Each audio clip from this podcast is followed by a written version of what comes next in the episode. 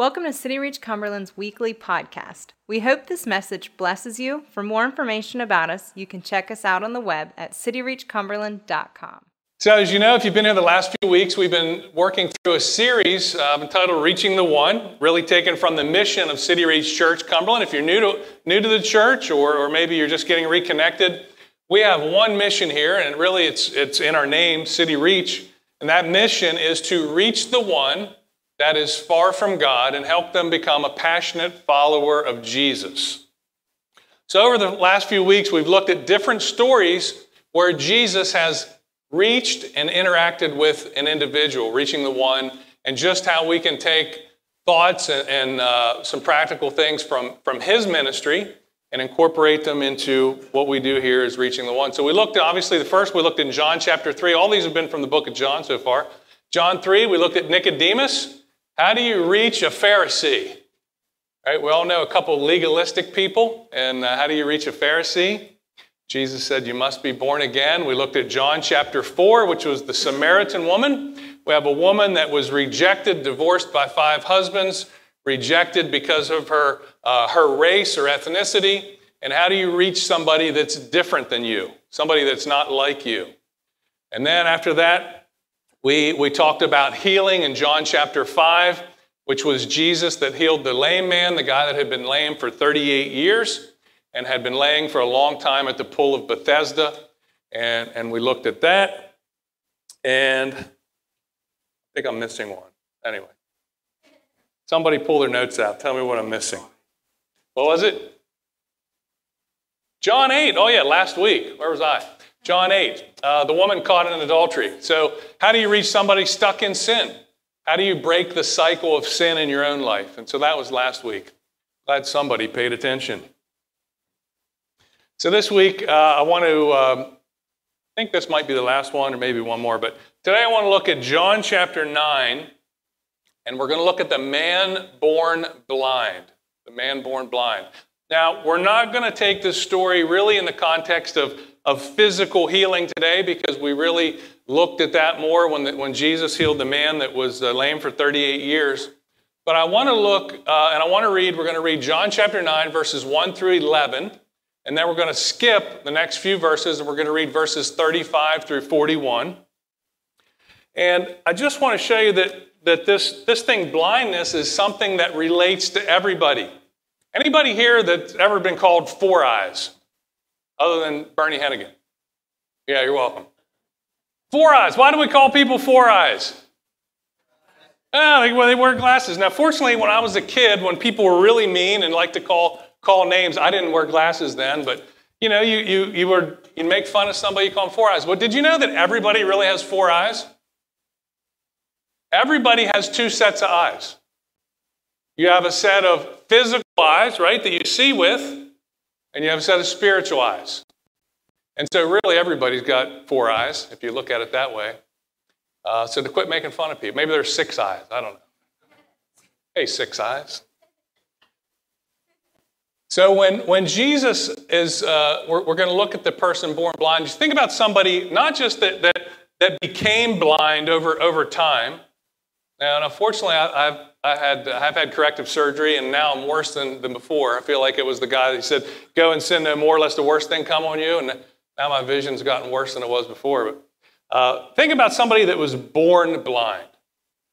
They've never seen light, they've never, they've never seen people, trees, creation. They've only experienced darkness. That's the, that's the only thing. They, they only know what it means to see darkness. They have no experience with light. Also, somebody born blind can do nothing in and of themselves to not be blind. They were born that way. And so, when we look at the story of the man born blind and Jesus healing them, there, there's, there's the physical healing component. I'm Not going to go there so much on that today, but, but really it relates to spiritual blindness. And that just like the person that's born blind, we're all born in sin. You were all born because, not because you, you woke up and, and, and sinned, but because Adam sinned.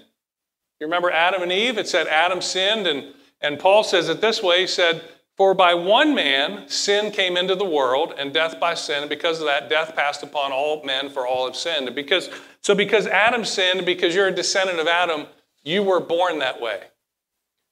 If you think about David in Psalm 51, when, when his, his prayer repentance for his, uh, his act of uh, immorality and murder, he even says that I was conceived when my mother gave birth to me, I was born a sinner. The New Living Translation says that way. I was conceived in sin. And that, so when you come into this world, you're born in a state of spiritual blindness. You're born in sin. You don't know anything but darkness. You don't know the light. And like the blind man, you can't do anything to fix your situation. You can try, you can, you can do a lot of good things, you can, you can try to live right, but at the end of the day, you're still blind.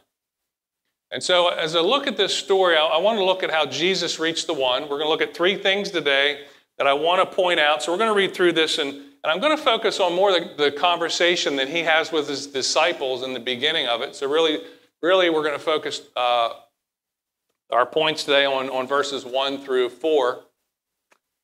But we're going to read the whole story in context so we get it. But here's the three points. We want to write them down. Uh, three things that, that, that we need to, when we're reaching somebody that, that's blind or, or born blind or born spiritually blind. One is it's going to be stones, suppositions, and sunsets. What in the world does that have to do with anything? Stones, suppositions, and sunsets. All right, so if you have your Bibles, we want to go up, uh, or you follow along uh, on the overhead. John chapter 9.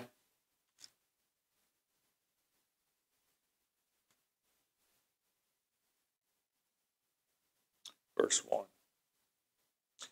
It says, Now as Jesus passed by, he saw a man who was blind from birth. And his disciples asked him, saying, Rabbi, who sinned, this man or his parents, that he was born blind? And Jesus answered, Neither this man nor his parents sinned, but that the works of God should be revealed in him.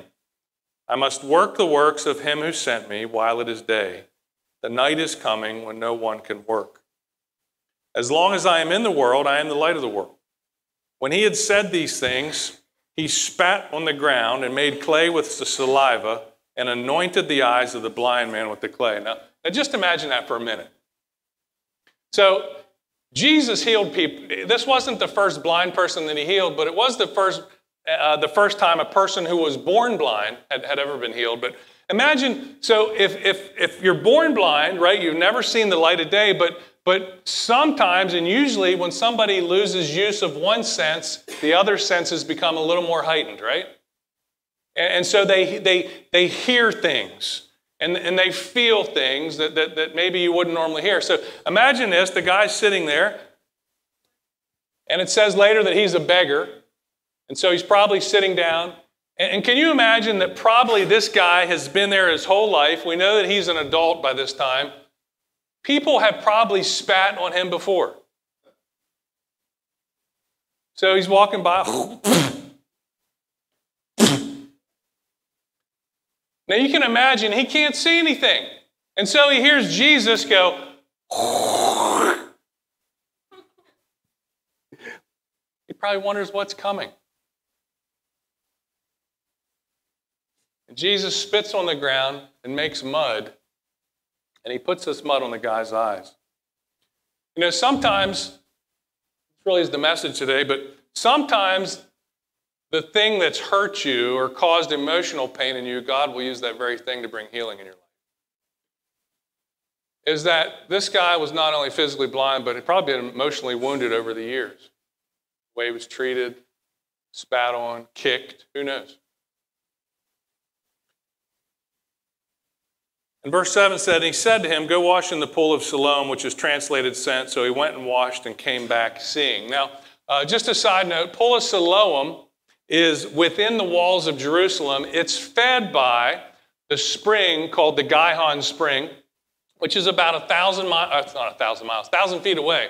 And it was, it was uh, an architectural, really a wonder back uh, in the Old Testament done by Hezekiah, who dug Hezekiah's tunnel, was about a thousand feet long, and brought water underground through rock. And you can go there today, and, and if you go to Israel and walk through it, brought water underground and fed this, this pool of Siloam.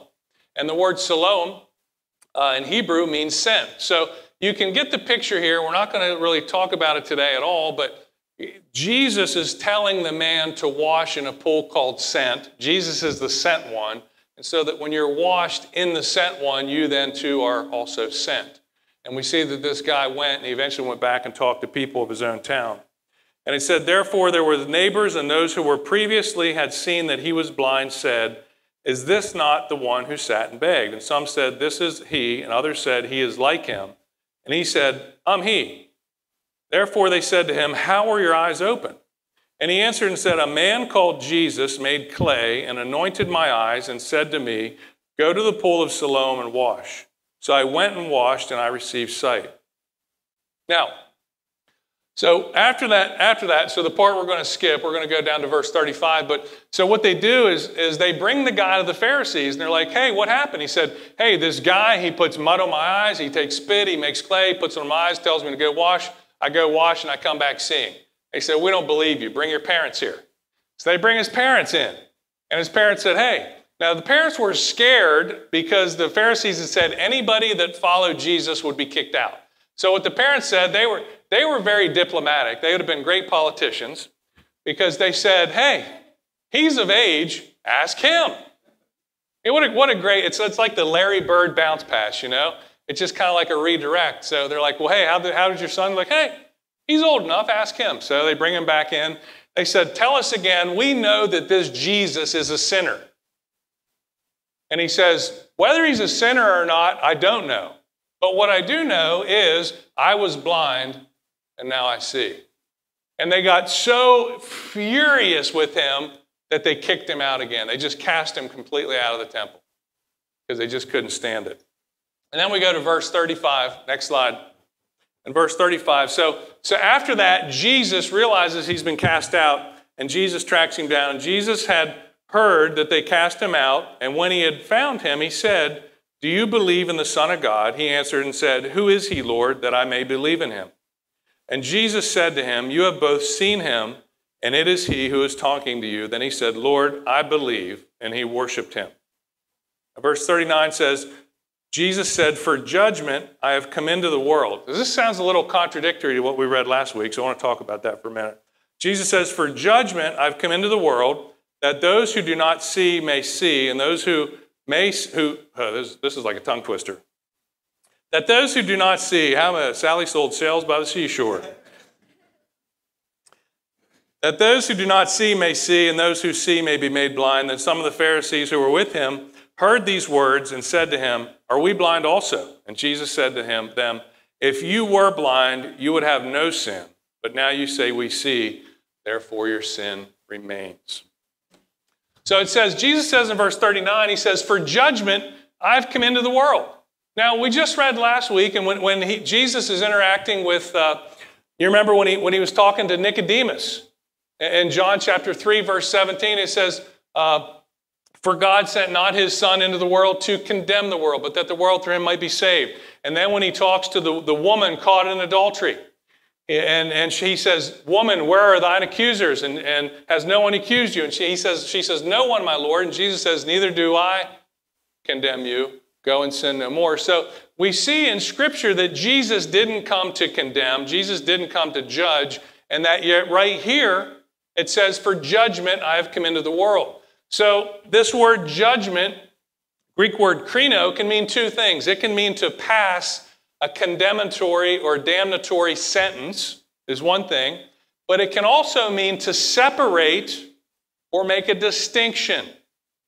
And so that's, that's the, the, the definition that's being used here. So think of it like this. So if, if, you, uh, if you read, uh, if you take communion, and Paul says in 1 Corinthians chapter 11, he says, he says, whoever eats and drinks in an unworthy manner eats and drinks judgment to himself, not discerning or not separating the Lord's body. For this reason, many are weak and sickly among you and have, have uh, fallen asleep. So, what he's saying, he says, uh, you have not judged the Lord's body. You have not separated or made a distinction between the blood of Christ and the body of Christ. That the blood of Christ is for your forgiveness, the body of Christ is for your healing. And when you don't make a proper distinction, for that reason, you're not taking, play, uh, taking communion in a proper manner. You're not appropriating the body of Christ for your healing. And so that's the same way this is being used here. It says, I've come into the world to bring judgment. Jesus basically says, I'm going to be a dividing line. I'm coming. In Matthew, it says, Do you think that I've come to bring peace? No, I've come to bring division. That's a crazy thing for Jesus to say. He said, Five houses will be divided, three against two. It says, Son against father, father against son, mother against daughter, daughter against mother. I love this one stepdaughter or uh, daughter in law against mother in law. Doesn't say anything about sons in law, but just daughters in law. But he, but he says, I'm, I'm, I'm, I'm coming, I'm bringing, I'm coming as a dividing line. And what he's saying here, the dividing line that he's talking about right here, he said, Some of you are blind and you won't admit it. See, the, the people that say that, hey, I realize I'm blind, I need to see, he said, your sin will be gone completely. He said, you will have no sin no longer. The ones that say, you know what, I'm good, I can see, he said, you're still blind and your sin remains. And so he's bringing this dividing line between those that accept him and those that reject him. Not judging, he's bringing the truth, but he comes as, as kind of like the continental divide, so to speak. It's just putting you on either, either side. You're either going to say, hey, I can't see, I need to see. And he says, if you do that, your sin's gone. Or if you say, you know what? Eh, I hear you, I'm good, I've always been good, your sin remains. And that's the division. All right. Next slide. Stones. All right, here we go.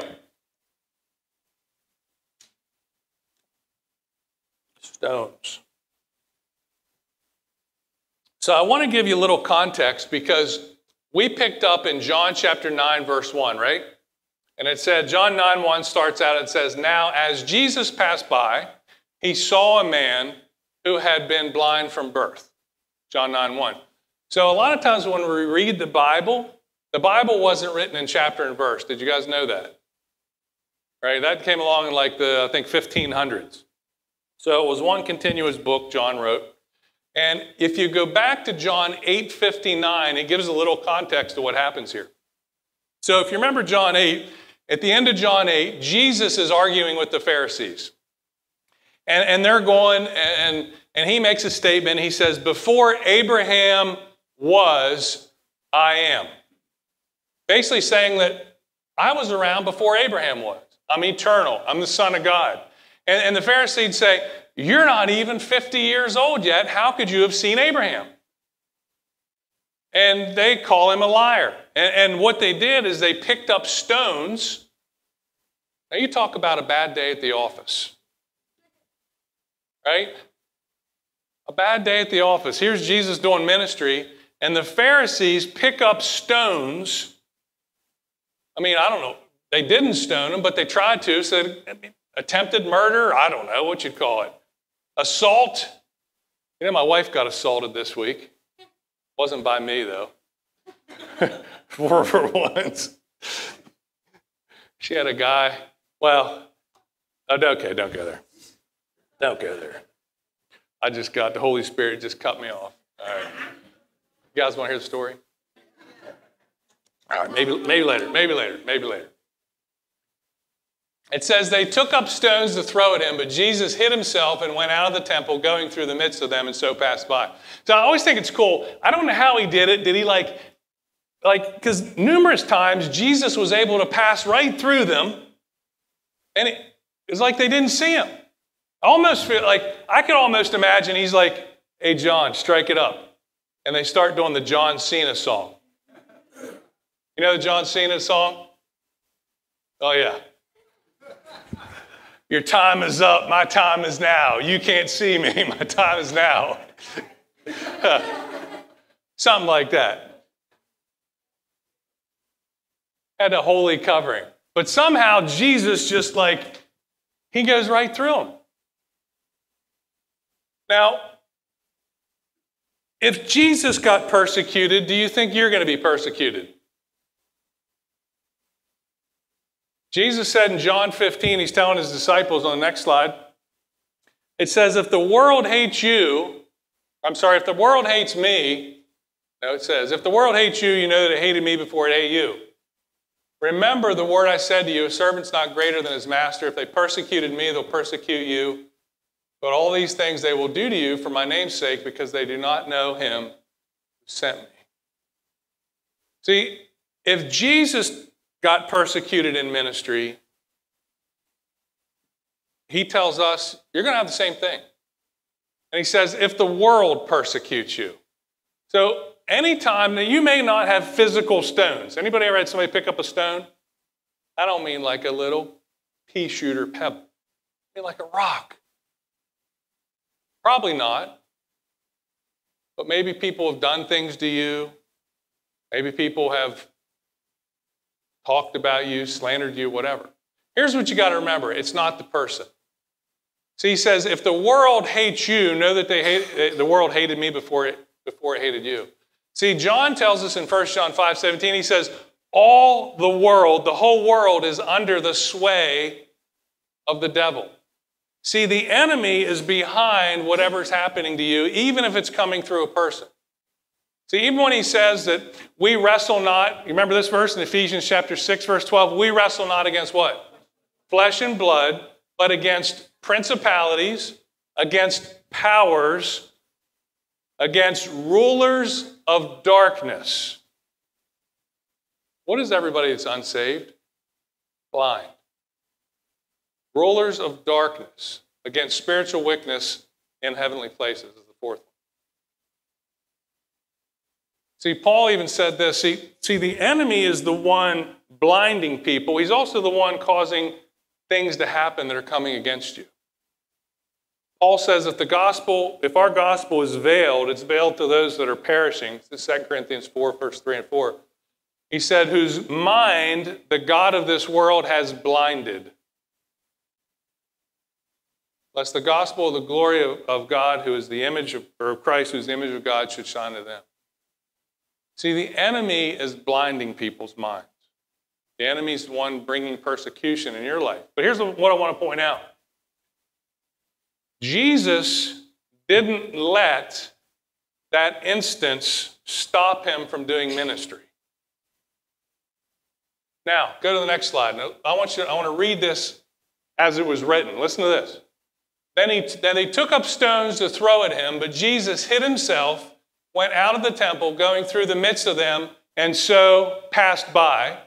Now, as Jesus passed by, go back he saw a man who was blind from birth. See that? They're picking up stones. They're trying to stone him.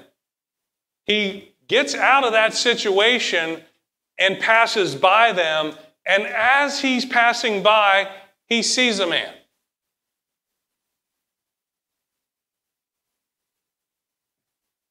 See, what happens a lot of times is do we, are we going to have spiritual warfare that we have to deal with?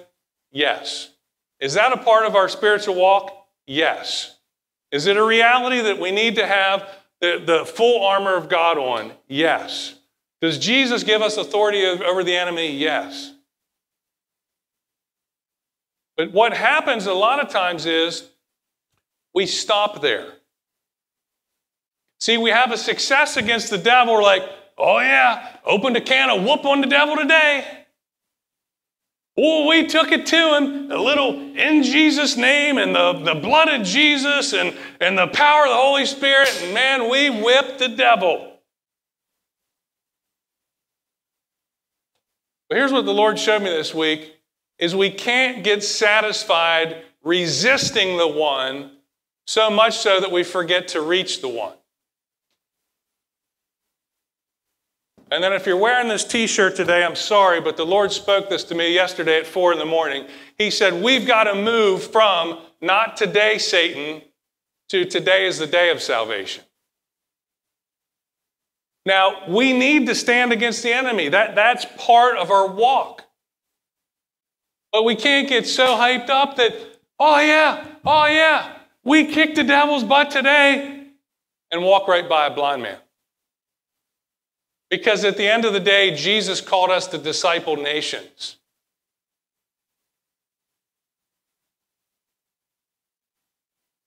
And so often we get, we get caught up in the success of the battle with the enemy that we miss the one that needs Jesus.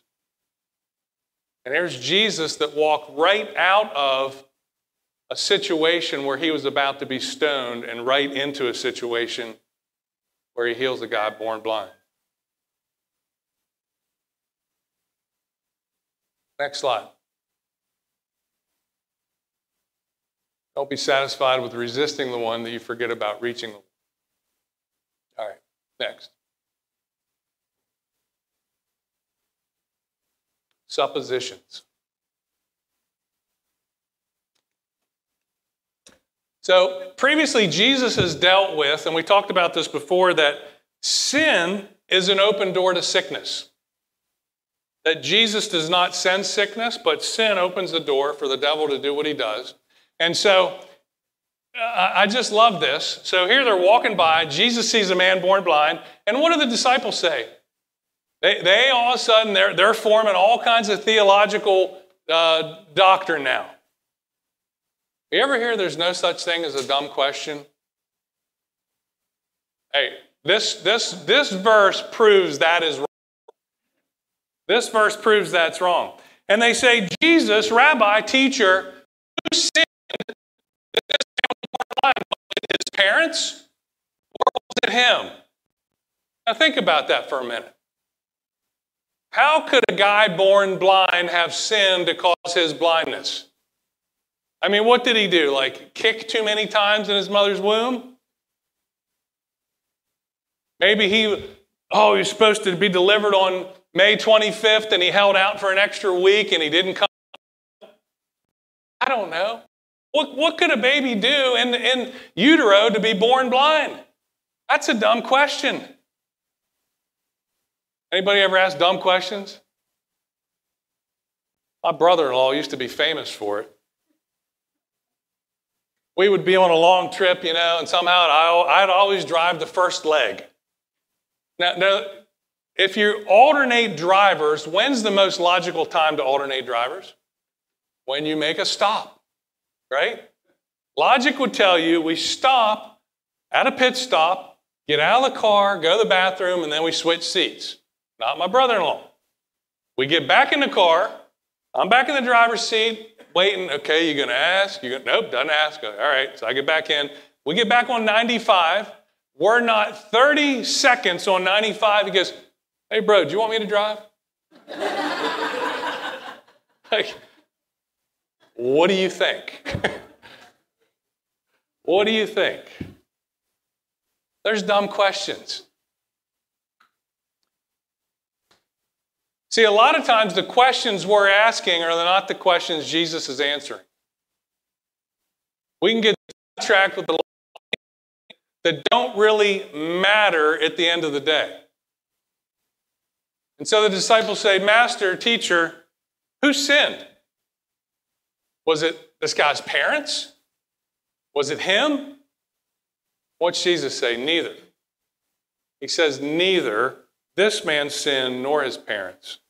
Now, I want to make, if you read this verse, what does it sound like the reason he was born blind? It says, Neither this man sinned nor his parents, but that the works of God might be revealed in him. It sounds like and reads like that God made him blind so that one day Jesus could come along and bring healing to his life. That doesn't line up with the rest of Scripture. See, you can't have God sending sickness and Jesus healing sickness, otherwise, you have a divided house. See, Jesus said, if we go to the next slide, he says in uh, Matthew chapter 12, next slide. Now, this is talking about, this is a time that, that the, the Pharisees accused Jesus of casting out a, a demon out of a guy by, the, by Beelzebub, the prince of demons. It says, Then one was brought to him who was demon possessed, get this, blind and mute, and he healed him so that the blind and mute both spoke and saw. But Jesus knew their thoughts and said to them, Every kingdom divided against itself is brought to desolation. Every city or house divided against itself will not stand. If Satan cast out Satan, he is divided against himself. How then will his kingdom stand? See, you can't have, if you have Satan casting out Satan, he's working against himself, and he says, The house divided cannot stand. The same way you can't have God the Father sending sickness just so Jesus can come in and heal it. Other you got, otherwise, you have Jesus working against the Father.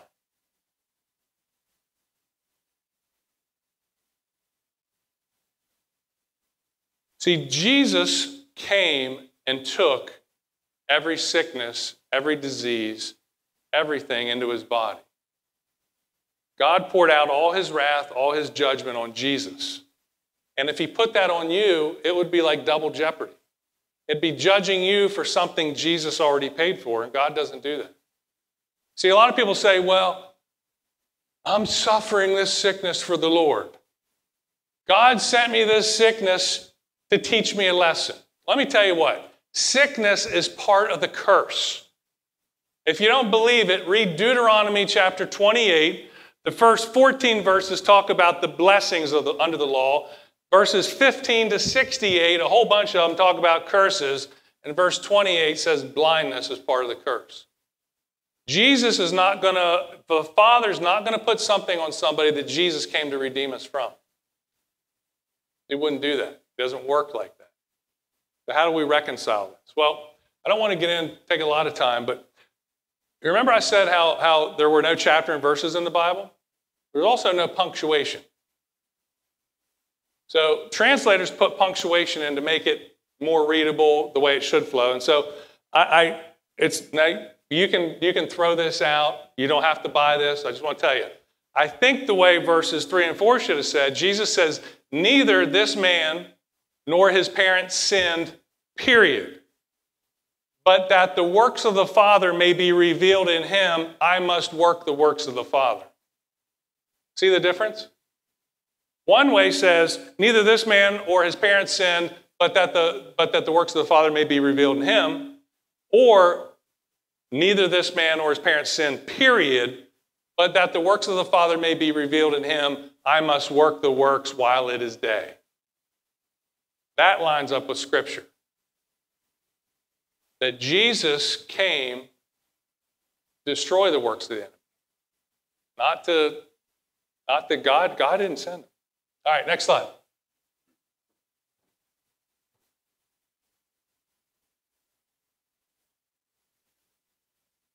You know, my, my point is a lot of times we see somebody, maybe they're sick, maybe they're broken, maybe they're addicted.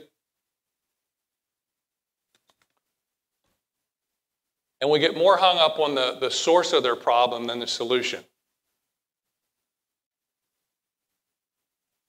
I hear it. I hear it at work all the time. Somebody gets COVID. Well, I wonder if they had the shot. I wonder if they were wearing their mask.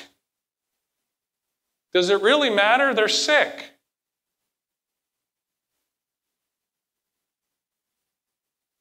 Somebody has hepatitis, they need prayed for. Well, I wonder if they used a dirty needle. I bet they were sleeping around and caught that disease. Does it matter?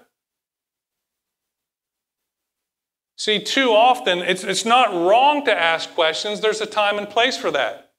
Paul tells Timothy, he says, study, be diligent to show yourself approved, a workman that, that, that uh, needs not to be ashamed, rightly dividing the word of truth.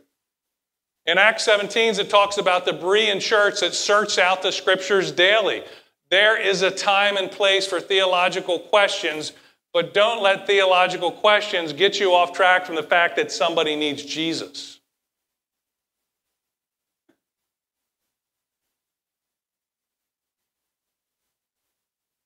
See, we ask questions Jesus not asking. We want to know, well, how did they get that way? What did they do? That doesn't matter in the moment. All I know is the person needs Jesus. I don't care. I do care, but I don't care how they got there. That's not important. What's important is I know a Savior, I know a healer, I know a deliverer, and that person needs one or all of the three. Anybody ever hear of Charles Spurgeon? Old preacher from the 1800s. I like the way he says this. Look at this. Let us then be less inquisitive and more practical, less for cracking doctrinal nuts. I don't know if that was people or less for cracking doctrinal nuts and more for bringing forth the bread of life to the starving multitudes. There's, I love doctrine. I love theology. I love scripture. But don't get so caught up in the who, what, where, when, why, and how that person's situation that you forget to tell them about Jesus. Oh, by the way, I know somebody that can restore your sight. Sunsets.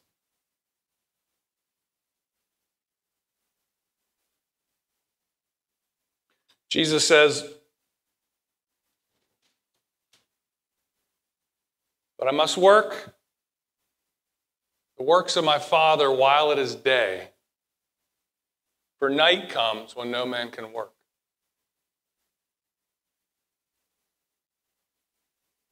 Your time on earth is short.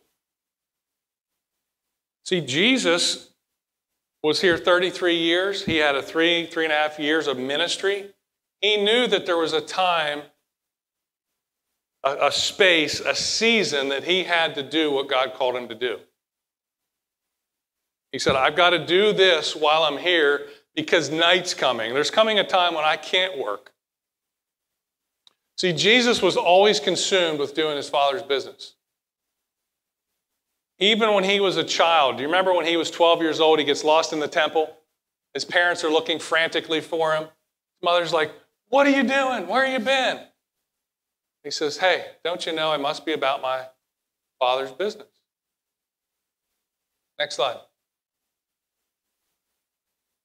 He tells the disciples when he's, when he's talking to the woman at the, the Samaritan woman at the well, he said, My food is to do the will of him who sent me and to finish his work. He was always conscious that God had called him to a season, a ministry, a, a work to be done from the time he was young until the time he went to the cross. John 17, 4 says, this is, this is in the Garden of Gethsemane. He's praying to the Father. He says, I've glorified you on the earth. I have finished the work which you've given me to do. Jesus' work was the work of redemption. Jesus' work was to take all of the sin of humanity, go to the cross, be judged by the Father, die in your place, and make a way. His work's done, but your work's not. Our work is not done. Jesus, later in that same chapter, John 17, as he's praying to the Father, uh, go to the next slide, I'll read this to you. It says, As you have sent me into the world, I've also sent them into the world. So Jesus says, The same way, Father, you've sent me to do your work, I'm now sending them. The same way but that they may believe that you sent, that the world may believe you sent me, that the world may know that you have sent me and have loved them as you have loved me.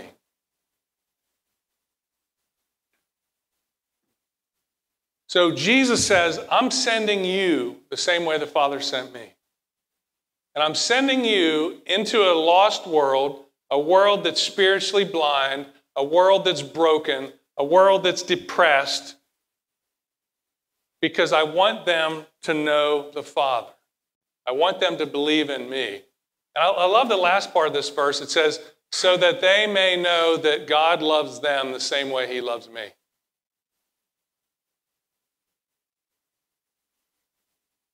When you interact with people, do you present God as a God that loves them the same way he loves his own son? Or do you present God as a judgmental, vindictive, I'm going to get you mafia boss. You know, if you don't pay me, I'm going to come get it one way or the other. I'm going to break a leg or something. Now he says, I want you to reach people in a, in a way that they know that I love them the same way I love Jesus.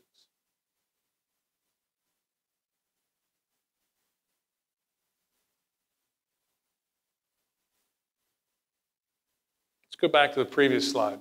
Next, no, previous slide. One more back. I want to read this in the Passion, uh, backwards. Let's go backwards. Back to John chapter 9, verse 4.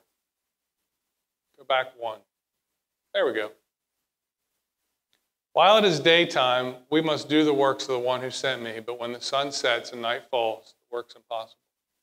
Some translations, Jesus says, I must work the works of the Father. Other translations says, we must work the works of the Father. They're both right because Jesus had a season and you have a season. See, what you have to realize is that time is short. James says that your life is like what? It's a vapor, it's a mist, it's a breath of air.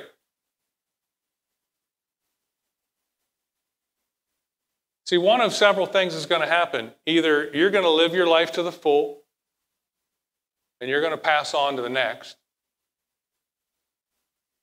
Jesus might come back and rapture you out if you're, if you're saved.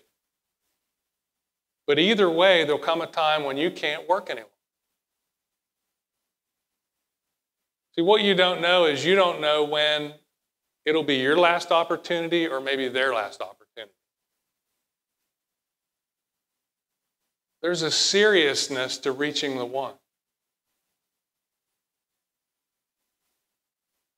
I think I've shared this a few years ago, but I had a guy that, that worked for me for a lot of years, worked for my dad. Didn't live right. I This guy drank. He drank lots of beer. Uh, played hard, you know, one of those. And uh, he ended up in the hospital pretty much on his deathbed. Felt the Holy Spirit say, Go talk to him. Like this guy just always pulled through, always pulled through. And I was like, eh, I'll, I'll do it tomorrow. That guy passed into eternity that night. So you don't know when it's going to be your last day or their last day. You have to make the best use of every opportunity God gives you. You can't get sidetracked because you just chalked one up against the devil so much so that you just pass on by the guy that's blind. You can't get stuck in suppositions and assumptions and, and questions and how this and how that, so much so that we forget that there's somebody in front of us that needs Jesus. And I'd also tell you don't wait till tomorrow. If you need to make a phone call, make it today. If you need to go visit somebody, do it today. If you need to write a note of encouragement, you need to go pick somebody up off the street, do it today. Because there's no guarantees for tomorrow.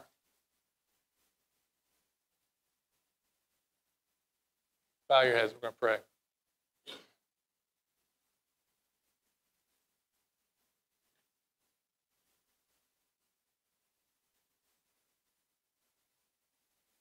And this message today is mainly for those that are already saved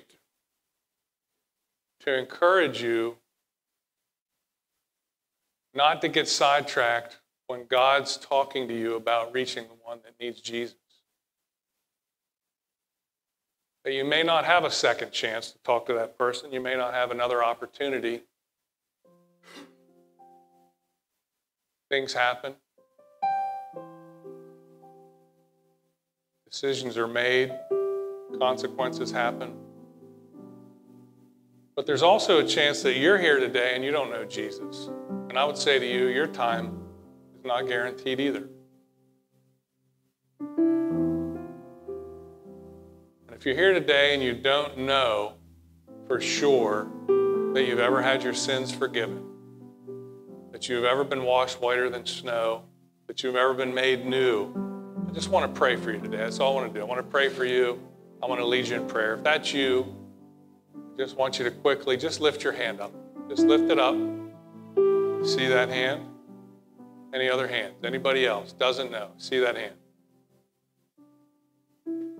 I don't know. If I, if I would pass today, if I would spend eternity, we're not talking about a year, 10 years, 100 years, we're talking about billions of years. If that was you and you raised your hand, I just want you to pray, pray this prayer. Father God, I know that I'm a sinner, and I know that Jesus died for me. He took my place, He died for me, He paid for my sin. And He rose again. And I receive Him as my Savior. In Jesus' name. If you prayed that, I want you to know that you are a new creation. You're going to heaven. Your sins are forgiven. If you don't have a Bible, I'd encourage you to get one. We have some in the back. Before we go, I just want to pray for everybody else here.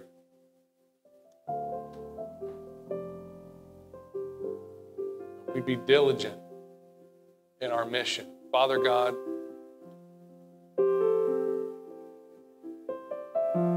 Lord, I just pray for each person here today, each person joining us online, that Father, we would not just get so, I guess the, the phrase is, so heavenly minded we're no earthly good. That, that we get so hung up on religiosity or, or doctrine or whatever it is that we just step right over top of people that, that need you.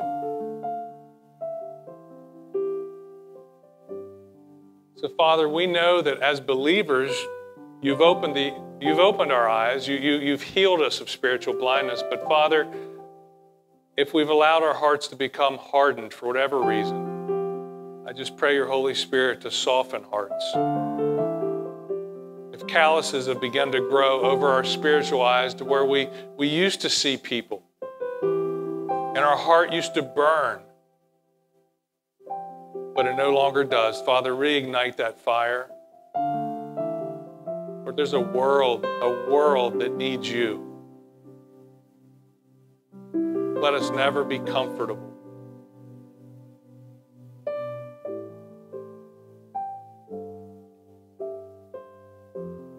Father God, I just pray your blessing on each person here.